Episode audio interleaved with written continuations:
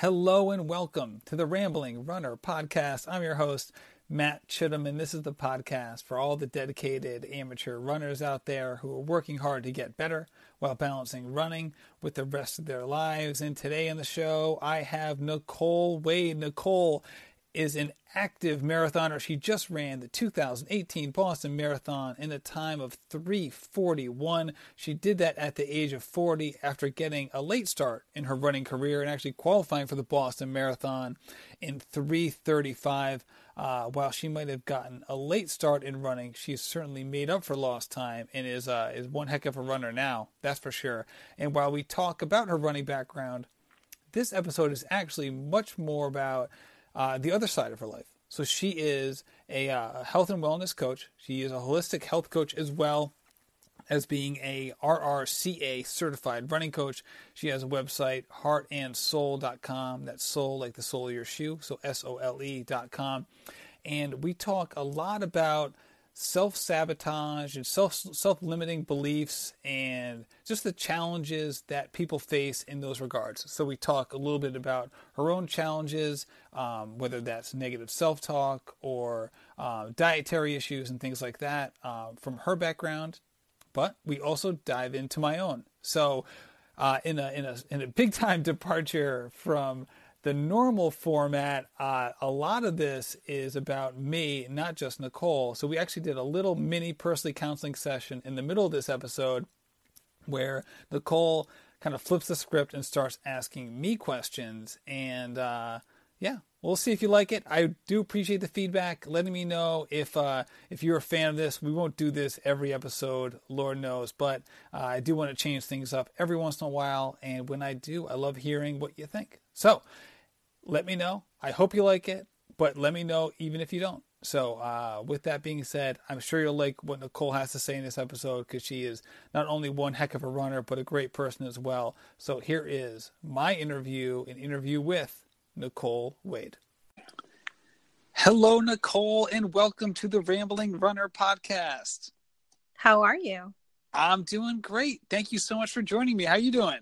I'm well you have been like a little support system for me the past couple days, which I really appreciate. Um, just put that into context. I started doing um, a friend of mine, um, as people for Track Club Babe, uh, Kim started doing a monthly no sugar April and then rolled it into May, and that was a little too hard for me. So I decided, all right, I'm gonna give this a shot. I'll do no sugary foods and no foods with sugar added. Basically, meaning I wasn't no carb, but kind of low carb, and uh, I would have fruit or whatever, but I wasn't gonna have like a Clif Bar um, and anything significantly um, even more sugary. And you've been kind of there with me through my IG stories and helping me along, so I appreciate it. It's my pleasure. Well, see, this is um one of those things where you've actually learned from experience, right? This is this is sort of something you've uh, you've already gone through. I have gone through this, and I've lived to tell the tale. It's amazing. I don't know if I'm going to live through it. I have. You're, you're going to make I've, it. I'm, I'm I'm I'm literally I'm I'm under the weather during this podcast. I'm playing injured right now oh, on no. this show. I mean, not not literally injured. I don't have a sprained ankle, but I tell you what. So I'm so I started doing this yesterday morning and I'm a straight up sugar addict. There's really no other way to put it, frankly. And I have an unbelievable headache right now, not having this sugar. It is amazing to me. Is this something that you went through too? Yeah. So, first of all, um, I'm sorry that you're going through this. Uh, I just wanted to say that. And um, there's life after this. well, I wanted I wanted to talk to you in the throes of it. I wanted to like yeah. have like that in the moment. Yeah. I'm experiencing it and you're gonna like give me the lowdown on what this is all about. Yeah. So sugar addiction is real. And uh, where it comes we want to unpack some of that. Absolutely. Okay, cool. So um, I think there's a there's often a very emotional response to sugar in general, right? So when people talk about quitting sugar, and by the way, I just want to preface this by saying never let perfection get in the way of good, right? So, like, we're not looking for 100% compliance. No one says you can never have chocolate again. But really, if you start to identify, well, this is a habit or a behavior that I'm engaging in that might not be serving me well, and there's something I want to do about it, that's this opportunity. So, all that said, um, when people talk about quitting sugar, it's usually like, no, I could never, I never want to, that sounds terrible.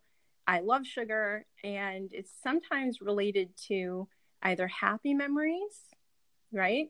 Uh, reward systems, things like that. So, so really, um, it's a hard thing to quit and it, it releases um, serotonin in your brain and everybody wants to feel good. So it's not just about the glucose. There's much no. more to it than that. Yeah, there's an there's a strong emotional component. I mean, poll 10 people on the street and I think you might hear from a lot of people about what sugar means to them. Yeah, well as a parent, I can like see it developing in my own kids to my horror and yet at the same time like it kind of makes me feel good because I know it's like there's foods that they like. They like dessert and frankly, it's a way for me to get them to eat their dinner. Sure. It's like it like it like hijacks the whole like we should eat well thing because the only way I can get them to eat well is to promise them dessert if they eat well. Yeah, yeah. I think this is common for most families, most people. Yeah, humans want to feel good. We're genetically designed this way. You know, get those calories. Absolutely. Yeah. So, so just a little backstory on my end. So I am one of those people who, if they're at their office, they eat all the candy. Okay. So all the all the little candy bowls and all the desks. We have a little kitchenette in our office, and my God, today was like a bounty like I've never seen before. It was like like high end donuts. I love I love any kind of donut, mm-hmm. But these were like those like the three dollar donuts were in there for Lord knows what reason. Candy bars, M and M's, cupcakes. I don't know what was going on this weekend with oh, no. my coworkers, but they brought it all uh, today. So so I mean, obviously, I love all of that. But even back when I was in high school, so I would have we usually had the late night practice for my varsity basketball team. So we would practice from seven to nine, and sometimes even eight to ten, and uh, you know, for a high school schedule, which was always pretty nuts. So I would come home and I would probably drink like twenty to thirty ounces of juice wow. after practice. Okay. Not like not Gatorade, just like you know, like orange juice or like V8 splash or something like that. It's like I've always been very, very heavy on the sugar. And it's amazing to me how much like even like the little things, like I just crave it so bad right now. It's like mm-hmm. when when you gave up sugar, I know you did it for a very different reason. Mm-hmm. Were you surprised by how much you craved it? Yeah, I was actually more surprised. Um, so, do you want me to get into the little background on why I? Yeah. Wait, okay, cool. So, I uh, I have a heavy migraine history background. Um, suffered from migraines for about thirty years, which is most of my life. Right, I'm I'll be forty one in July, and I had about fifteen to twenty migraines a month. Oh my! So if we're we're talking at some point they just kind of dubbed this chronic pain and we just managed the chronic pain. Uh, so I ended up with a new neurologist. Uh, she's amazing, amazing. Um, anyway, so she she had me do a couple things, but one of the things she wanted me to do was keep a food diary. And I thought, yeah, my diet's pretty good. I mean, pretty good, right? At the time. And uh, I thought, well, there'll be nothing to see here. And she kind of looked it over and she said, Have you thought about dropping the sugar? And I thought, well, what is she talking about? What sugar? Where?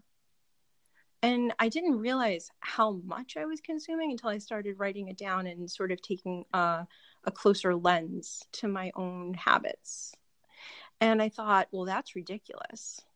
I don't want to give up these things. I don't want to give up chocolate. I, I can't do that forever. That's not sustainable.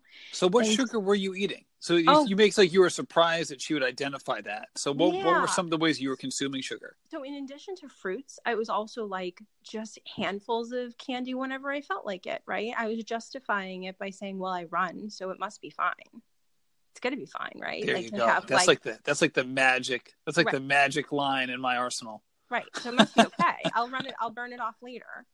And I, I think that I thought, well, you know, BMI is okay. And I felt just about okay, except for the fact that I was in pain every day. Um, so it would be like just chocolate or like, oh, I don't know, some dairy free ice cream or whatever. And I, I didn't think about adding it all up. And so I kind of, I, I'm not going to lie, I kicked and screamed a bit. I said, no, I'm not complying with this. I'm not doing it. At some point, though, I thought, well, this is, let's just try this crazy thing. And what happened was we went from 15 to 20 migraines a month to almost zero. Holy cow. Like what, yeah. what an yeah. incredible, that, that's, that's amazing to me because yeah. this is coming from a neurologist. This isn't coming from a nutritionist. Right. But I mean, my neurologist is pretty great. Okay. Um, All right. I'm Emily Coxon, uh, if anybody's in the Boston area. So she's great. Uh, anyway, so she she suggested this. We did this, and we we made some other modifications in terms of like stress management, things like that. So we're treating this in a few holistic ways. Um, I definitely do have a prescription for triptan um, when I do have a migraine, but I would say that you know to say that we're in the zero to two range a month maybe at the maximum there's some months i get just kind of skate by with nothing and sometimes you know there's there's a couple but nothing. It, it is like every day of my life is like that first day in spring when you don't need your jacket. Every single day of my life is like that and we have been like this for two years. So when you were experiencing your migraines did you just assume that you were going to get one every day? Oh yeah. I was in so much pain that now when i get one i wonder how i ever function. Like it i can't I, am like flabbergasted that this is something that happened to me. I thought I was going to be in pain forever. That's that's so hard because especially if people aren't familiar with migraines, it's something that is very hard to kind of get across to other people who don't experience them. And I say this as somebody who's never had one. My mom would get migraines fairly consistently so I would see the debilitating effect, but it's so hard to kind of put yourself in someone else's shoes if you've never experienced it. Sure. That's for sure. And, yeah. And like so, but this isn't the first time that you've addressed diet in your life. I know you've been pretty open about the fact that you, you know, 20 years ago that you were fighting a de- an eating disorder. So mm-hmm. how has your diet or just how you've approached eating changed over the last 20 years? Has it been pretty consistent or there's kind of like highs and lows? Yeah, this is a great question. Thank you for asking. Uh, so I would say that um, in my early 20s, uh, it was really a great amount of stress. And I think that eating disorders for lots of people aren't always just about food, it's about control. And for me, you know, sort of being this overly type A, perfectionist leaning person, definitely something I am open about as well. Uh, I love to follow a rule. Give me rules, I'll I'll, I'll nail them. Um, you know, I was kind of always looking around for permission, and this was one of these things that was like, well, I control this, right? In my early twenties, and um, when I went through recovery, um, I did outpatient recovery, not inpatient recovery, just for transparency purposes, and uh, you know, I I gained weight back, all of it back, and then just kept going I, I couldn't seem to find well now i was at a healthy weight but my habits were a mess because i couldn't figure out was i hungry? Was i full? What did i want to eat? How do i fuel myself? So my self-care habits you know when i was 23 24 were, were kind of a mess. And so um, you know my migraines at that time were off the charts. And to say that like oh i would sometimes eat a package of twizzlers for lunch? Yeah that's a true statement. I did and I wonder, I look back and I think, whoa, what the heck were you thinking, girl? But but really it seemed normal to me. I I don't know why. It just seemed normal and okay. Did you worry about putting limits on yourself from a dietary perspective because you were worried about backsliding? No, I wasn't actually. And that's the crazy thing is because I got so much support in like, you look good, you look better, you look healthy, you seem well um, that I just figured, well, I'll just avoid mirrors, I'll avoid scales, I'll avoid photos, right? And I figured if I was at least not not eating, right, I was eating again, it, it should be okay. And the truth of the matter was, I was never. I, I it took me a really long time to figure out what feels good in my body. How does my body want to move? How does it want to be nourished? And so I think I spent the bulk of my 30s sort of untangling what that meant. And there's two layers to that, at least for me. There's like the layer of what I like eating in the moment, mm-hmm. and there's what I'm glad I ate 20 minutes later. Sure. You know, it's like in the yeah. moment, it's like, man, that Whopper with cheese is awesome. like it doesn't, you know what I mean? I'll eat the right Twix and the left Twix. It's fine. I'll take it all down. Um, whereas, uh, shout out to my friend Karen Howe on that one. Um, and, but at the, at the, at the same time, you know, I interviewed uh, a guy named Ralph Peterson a couple months ago, and he had a great line. He's like, you know, the one thing I always remind myself is 10 minutes after I ate, it doesn't matter what I ate. I no longer taste it anymore. And all I can feel is either the happiness or regret that accompanied whatever I chose to eat 10 minutes ago. Like the taste is no longer there. I don't care whether it was a good tasting thing or a bad tasting thing. It's all gone. All but but but the but the feeling of the meal persists. Yeah, and you know that that uh, is the building blocks for your body, right? So what you put in is your fuel. So you're putting in 93 octane, or what? What are you fueling it with? I think that's the bigger question. Yeah. So, so like, I feel like I've been fueling my gas tank with Goofy gas, which is like basically a play on my uh, my my kids watch Mickey's the character Goofy. Like, you know, he has a car and he'll throw like you know, Lord knows what in there. Basically, all different kinds of like bad junk food and crazy foods and things like that and his car doesn't work very well. And mm-hmm. that I think is a great mirror onto how my body's been working. Um, so I've had I've kind of gone up and down too. So okay. when I think it was when Born to Run came out, mm-hmm. for a lot of people that was like the high moment for minimalist shoes and kind of started the revolution towards that and forefoot forefoot midfoot running and all that. But I took even more from the dietary perspective on that. I started changing the way I ate.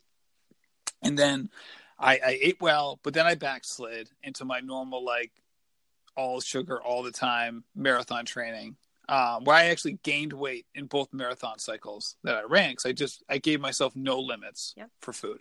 Um, and then again, a couple years ago, I read another Chris McDougall book. I read other books, not just Chris McDougall, but I will highlight these two. Um, where he he talked uh, basically the, there's one book that it talks a lot about Phil Maffetone and going low carb and a two week cleanse of no carbs and then kind of resetting and then introducing carbs one by one to figure out which one or which ones feel good in your body. So for me, again, that, that two week period sucked. Uh, there's no other way to put it. Uh, but then it worked out pretty well. But again, I backslid.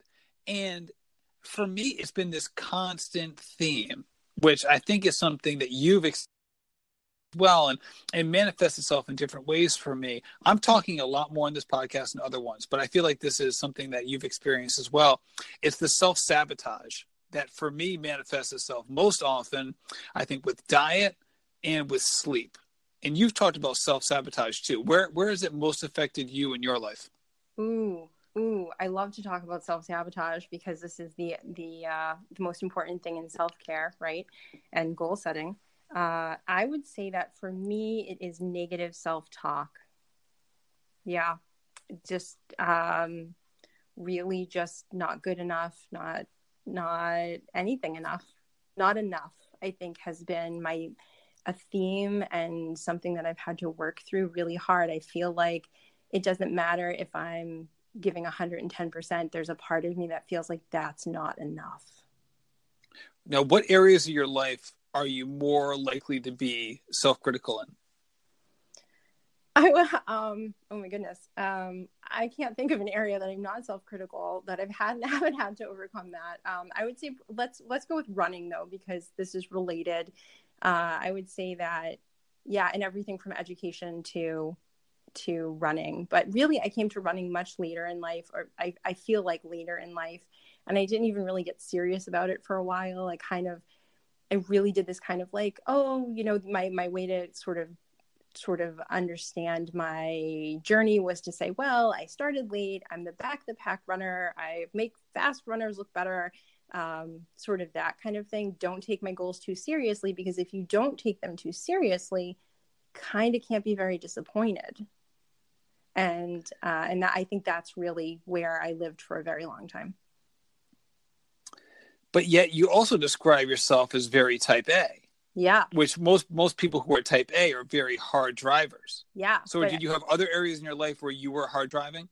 Yeah, and I and just to back up for a second, I think that the only way to to for me to square that with like, well, I enjoy running, but I'm not very good at it, was to sort of like make fun of myself in the process. Like, oh, not really good, so it kind of gives me an out. Like I don't have to be really good at this thing because like I'm not good at it, and then you, it's a self fulfilling prophecy. Oh, I Does see. Right. So sense? exactly. So there's no middle ground. It's like the kids.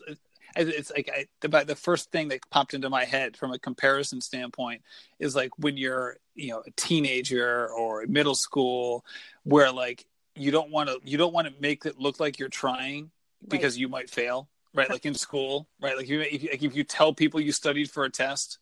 That was almost like a sign of weakness. Even if you did study, Yes. you like you didn't tell anybody you studied.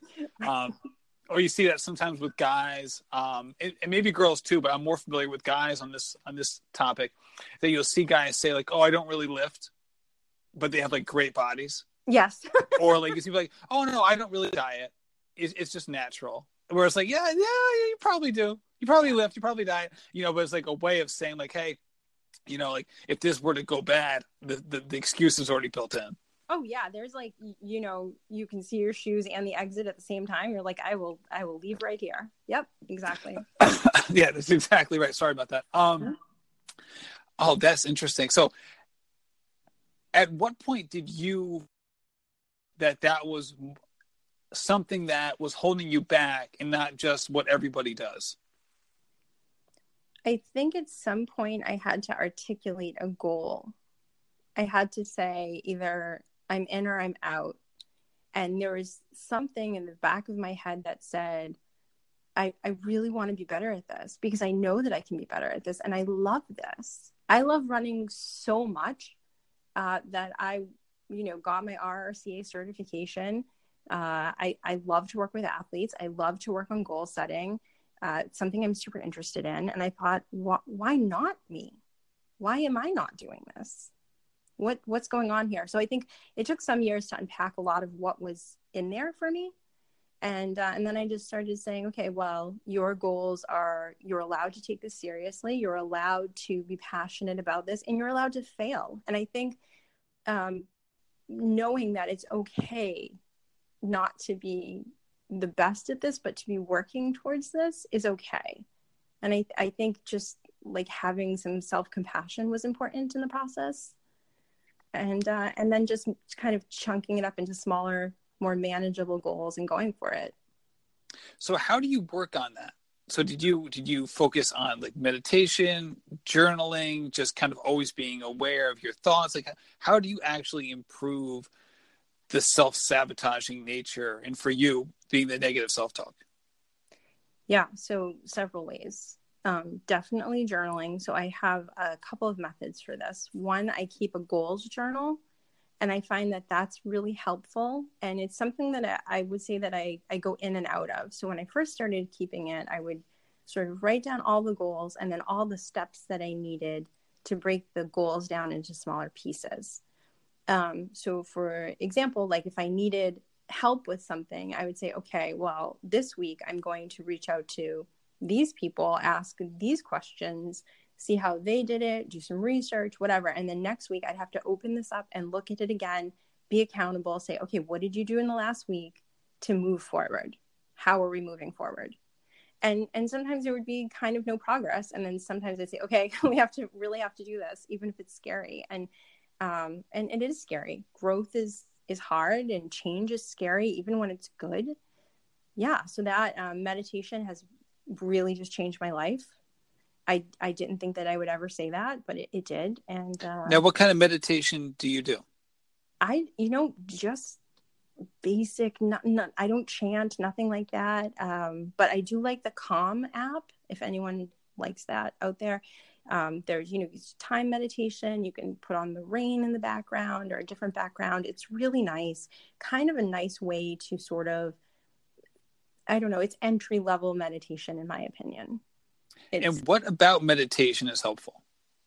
I think um, for me, it's sort of being in my body and quieting my mind, which sometimes feels like it's it's running in fast forward. There's I, I'm doing a million things at once and um, quieting that critical voice that says not good enough, not enough.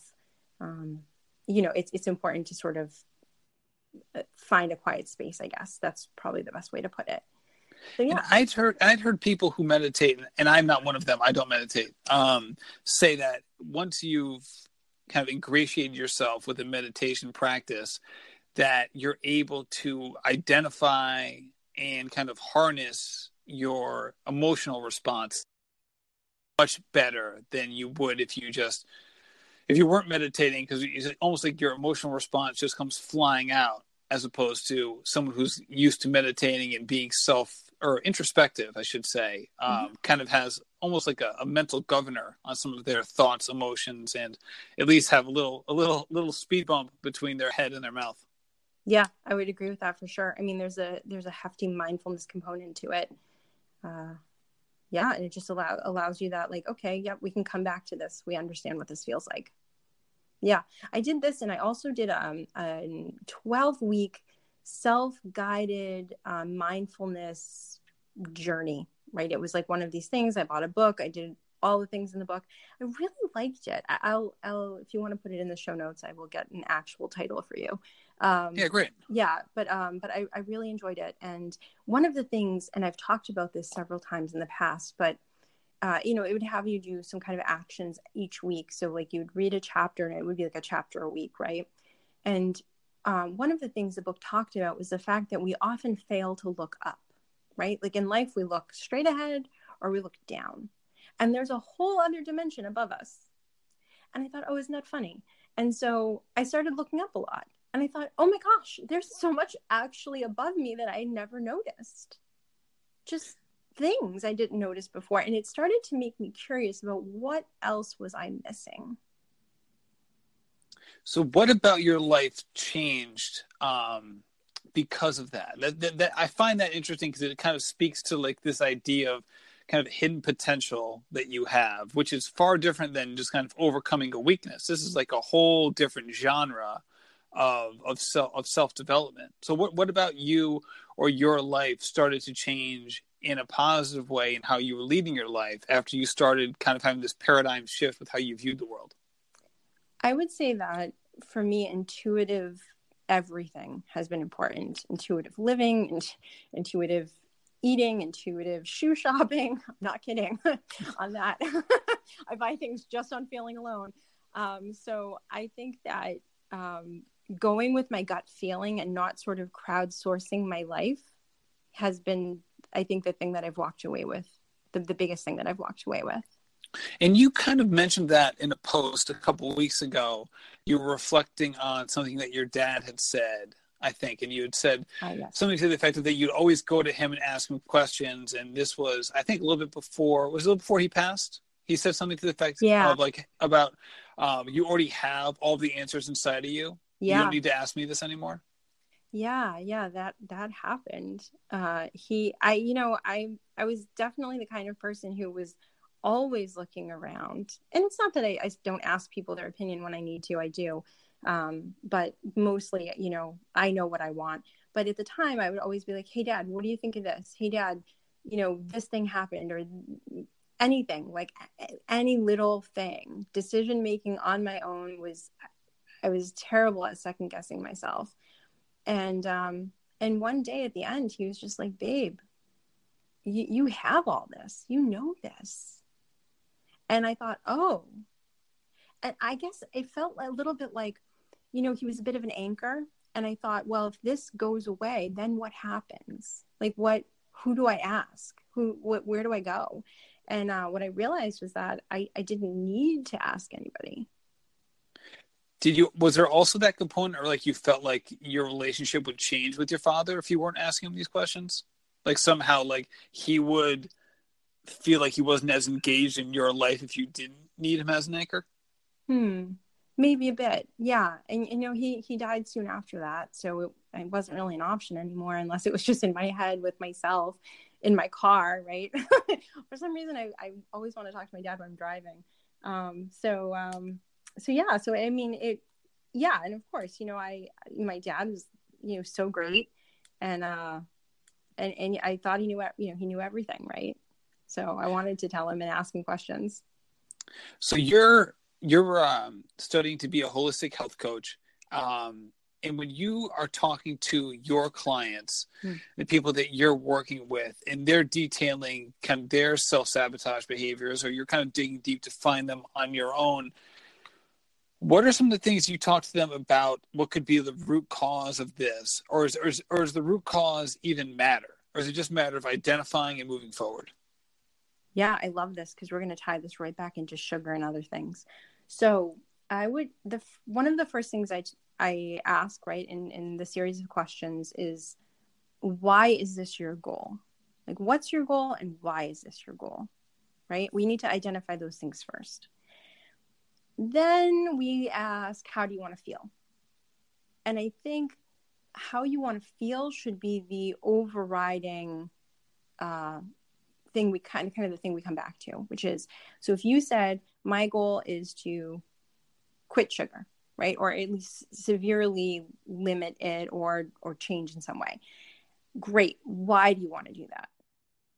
All right Is let's it, do it. All right yeah, so let's do it okay cool all right so all let's we're, we're going to do a session right now all right so Good. you're going to ask me that so you just asked me that question yeah. all right so for me yes. i know first of all it's unhealthy right mm-hmm. not that sugar like, I, I know that like fruits and vegetables that have sugar are healthy but i mean generally speaking if i go have a bunch of donuts or eat you know, every time I walk by a bowl of M and M's and eat it, that that is not healthy, and that I'm often substituting that food for good food, which ultimately is not only going to be bad for my body, just in how I feel, and then just like my mental, like you know, I'll be like cursing myself for lack of willpower, but it's also like, you know, you just have that. You feel like you're like you you, you identify with the idea of like, hey man, like how come I can't like just you know suck it up and do this so I'm, i keep like failing again and again on this like small little task and it just like gets so annoying that you feel like you're repeating this self-destructive behavior mm-hmm.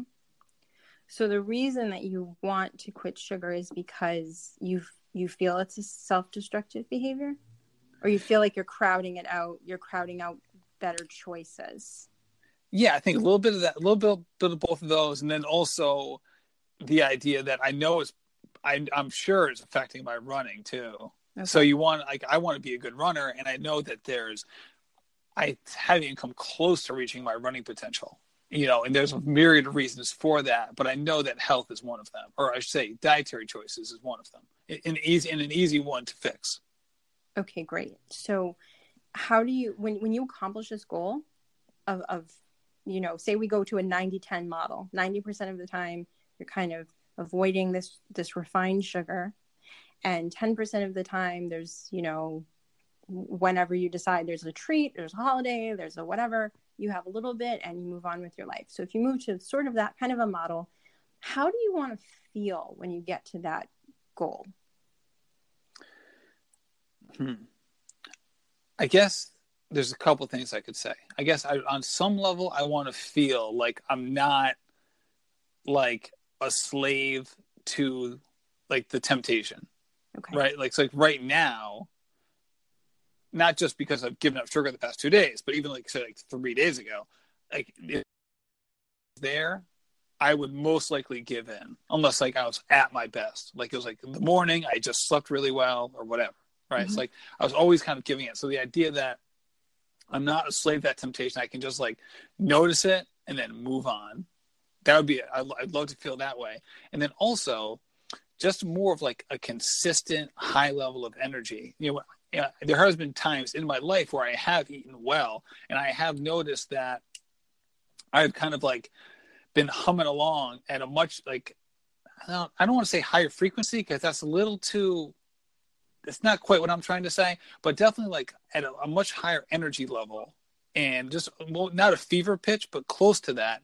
Whereas right now or when I'm eating the way I normally eat, I feel like I'm kind of like up and down. Even though I'm at, when I'm at my best, it's like not for that long. Like it's, it's, I'm always on this kind of like a energetic roller coaster. Okay. So I think that that after that point, right, the next thing that we would do is we would talk about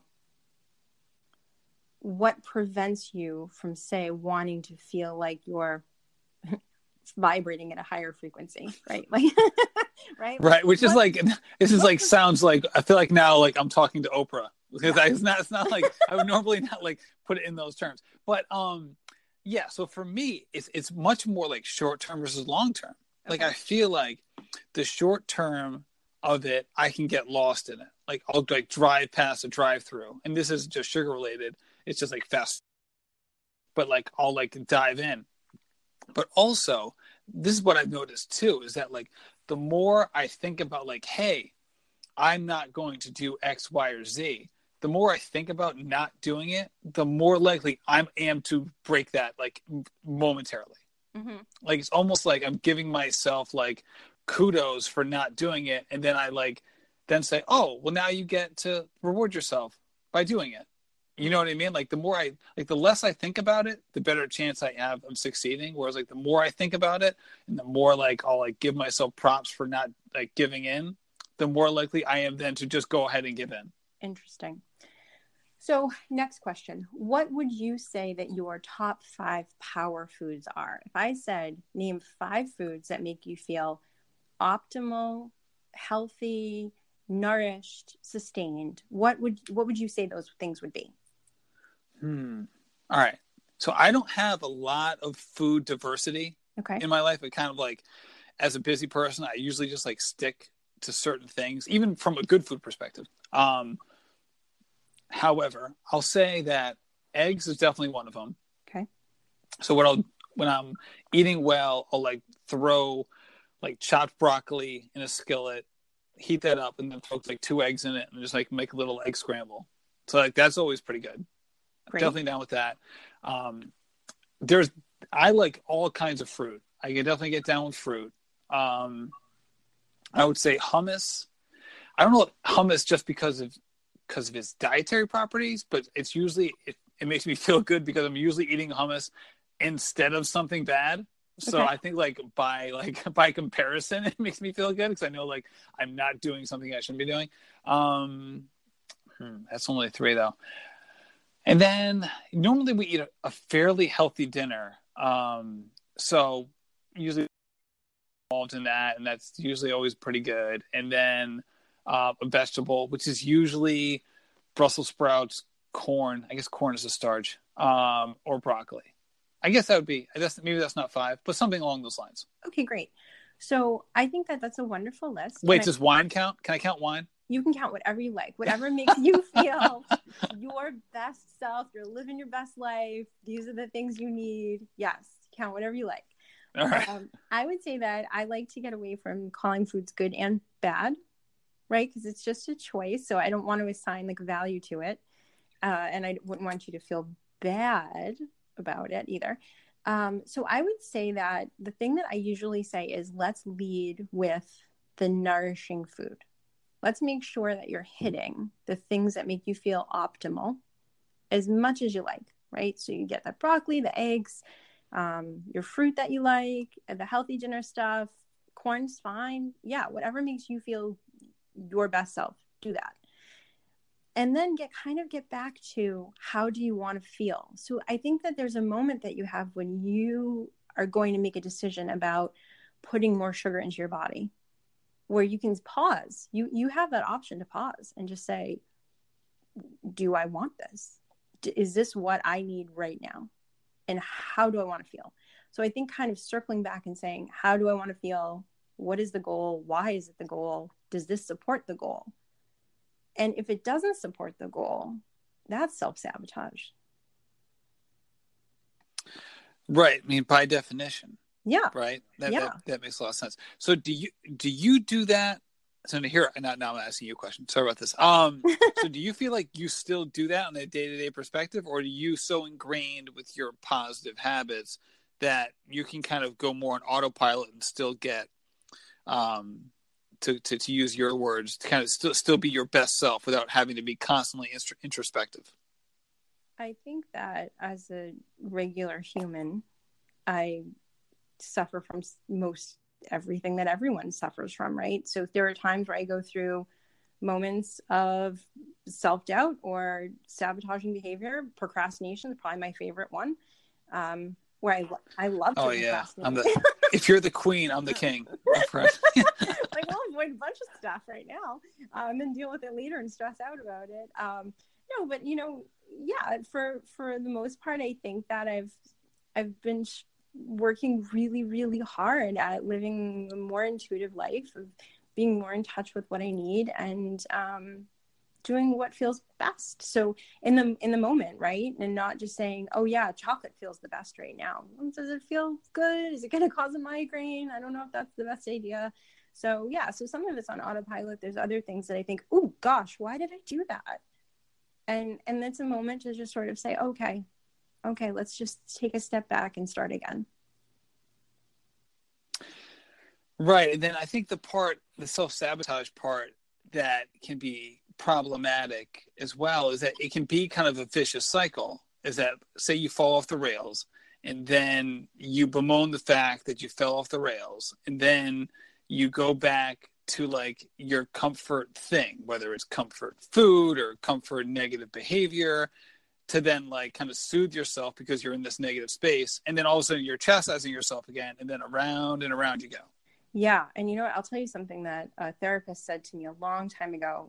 She said that these behaviors are like a friend with a heroin addiction. You can visit, but you can't go live there. And I thought, oh, interesting. So it, it is, it's something that maybe you say, okay, I'm going to do this thing that I know isn't really good for me right now, right? But we we don't stay in that spot. Get up we're gonna there's no wagon to fall on or off of right? It's just a spectrum. So try it again.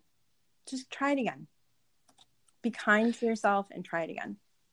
Right. And the one thing we haven't mentioned in this conversation is your running background i mean this is oh a running gosh. podcast this is the rambling runner podcast and we're, we've been, we've been talking for 40 minutes we haven't even touched on your running um, so you mentioned you're, you're going to turn 41 in July. Yeah. And this past April, as a 40 year old, you ran a 341 marathon at Boston in the rain, in the wind. Uh, you qualified with a 335. But like you said, you were a late starter. So what about running um, kind of took it from hobby jogger to something you started taking much, much more seriously? It's now or never. That's how I started to feel about it. And I thought, uh, who if not me? why not me? And so I said, okay. So when I was, uh, it was, it was October of 2015. And I said to myself, I'm going to give myself a year and I'm going to try to qualify for Boston. So I dedicated 12 months of my life and I and you'd already run it twice at that point as a as a charity jogger, right? As a yep, I did. I the first one was a, a DNF, and um, I will give you some background on that. So it was, uh, let's see now, maybe late February of 2006. And I got an email and it was like one of these chains and it said, oh, we, this doesn't happen anymore, but they had a, a bib, charity had a bib. And they said they needed a runner for this bib. And so I said, having never run more than five miles ever in my life, I didn't have a Garmin. I didn't even know how fast I was running. I said, I'll take it. I did. Wow, you're brave. yeah, and everyone around me said you're crazy. You'll never finish that. And I, yeah, I didn't. At miles like 17.6, I think it was almost 18. I had them kind of just scan me out. It was back when there was a chip on your shoe, you know.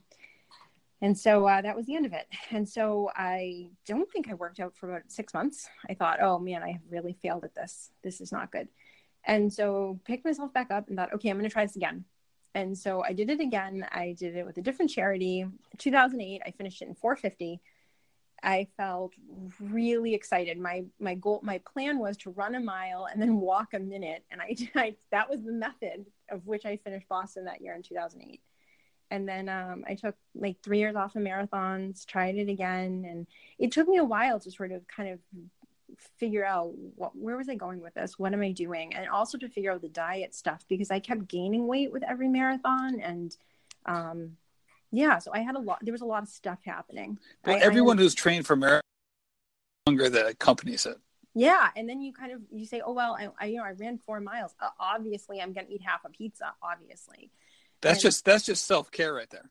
Yeah, yeah, and that's just like running math, obviously. So uh, you know, it wasn't really the best system, um, but at the time, I think that it was the it was what I thought was right, you know.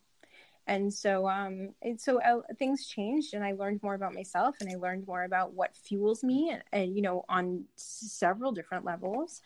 And uh, yeah, so I said, okay, let me let me give this a shot. Let me see what I can do if I take myself seriously, if I invest in my goals and um, you know give myself some attention and, and not i don't know. Yeah so anyway so that was what happened. So i ran a 335 um, at bay state in october of 2016 and then i i honestly i took a shower and i went to my cousin's wedding like had to go to a wedding like right away Wait, did you with- did you dance that night? i did the entire night yeah i actually what? I yeah, I drove home barefoot um, because I threw my heels in my trunk and said, "All right, that's fine." And I, that's very classy, but that's a true statement. And uh, yeah, I did. I had like the best time, and I my you know I I was uh, I was really happy that day. I had such a good time at the race, and you know, yeah, I, I didn't let myself look at the overall time until mile twenty six, and then I looked at the overall time, and it said three thirty three and some change. And I thought, oh, okay. We're, we're doing this thing. We're gonna go. So you know it was i mean it's an honor. It's an honor to be able to work hard. It's an honor to be able to pursue your goals. And um yeah and i you know i've obviously there's lots of things i want to do. And uh yeah that's it. And so you know i had bigger goals for boston but i looked at the weather and i said oh yoke don't think this is happening today in the way that i thought it might so i said let's just adjust right you can only just adjust your sails in the wind and I thought, well, I'm just going to try to run it really smart and not, you know, not pass anyone for six miles and sort of, sort of do the best that I can with this. Try to keep as steady as possible. That was the plan. Right, and shoot, still ran a 341, which is you know, I mean, it's one of those things where you don't, you know, it's one of those races where you don't want to like too positive or negative with anyone's finishing times because it was just such a, a crazy day, but. The fact that you ran you qualified with a 335 and then ran a 341, given the conditions, is uh, it really is something special. Thank you for that. Yeah, I, I was, I, you know what, I, uh, I was happy to be there. Honestly, I didn't care what was coming out of the sky, really. Yeah. And you were actually wearing the poncho for 26 miles. we're not on the until it was picture time. yeah, I wore it all the way to Hereford Street. I thought there would be a time like along the way that maybe I would toss it, and um, I- it I didn't. I I just kind of kept it like you know it was a really funny day. I think a lot of runners sort of expressed this that like time kind of stood still and moved quickly at the same time. It was really bizarre, really bizarre day. Uh, and I kept thinking, oh, I'll take it off at the next mile, and I, I never did. And it, you know, I, I sounded like a baked potato out there because it's kind of this like mylar like um, you know like metallic poncho thing that i bought and it was really loud the rain was really loud on it and I, I don't know why i didn't take it off but i just thought at the end oh right i definitely want a finish line picture so let me take this off There you go. All right, so you you have a website. It's called is it heartandsole.com, but soul spelled like sole your shoe. So S O L E dot com. You know, health and wellness coaching. As you mentioned, you're RRCA certified running coach, STOTT Pilates mat instructor, holistic health coach, uh, a master's in education. Did you always know that you wanted to help people? Like, when did you decide that you wanted this to be your career? And what- what's been your career journey like? yes um, the audio is breaking up just a little bit so i, I think i heard most of this um, it's just as a small Oh, disclaimer that's okay um, so I, th- I think you're asking when i decided i was kind of shifting more towards more towards fitness Yeah. yeah. Um, I think that it's a lot of this happened organically, and um, I think that I started realizing that this is people were kind of asking for like running help. I think once I sort of moved out of like kind of hobby jogging to like completing a marathon, I noticed like new runners were sort of asking questions, like people who hadn't run a marathon before, because it it seemed like oh maybe you can help me because you know I I think I was a little bit approachable and that like I was kind of also new. Um, so I think a lot of it happened that way, and then um, I just realized that I really love working with people who want to set goals and and measure things, right? Like get better, improve themselves, and um, I had sort of gone through a lot of my own healing, and yeah, and so a lot of this just sort of kind of happened, and then here we are.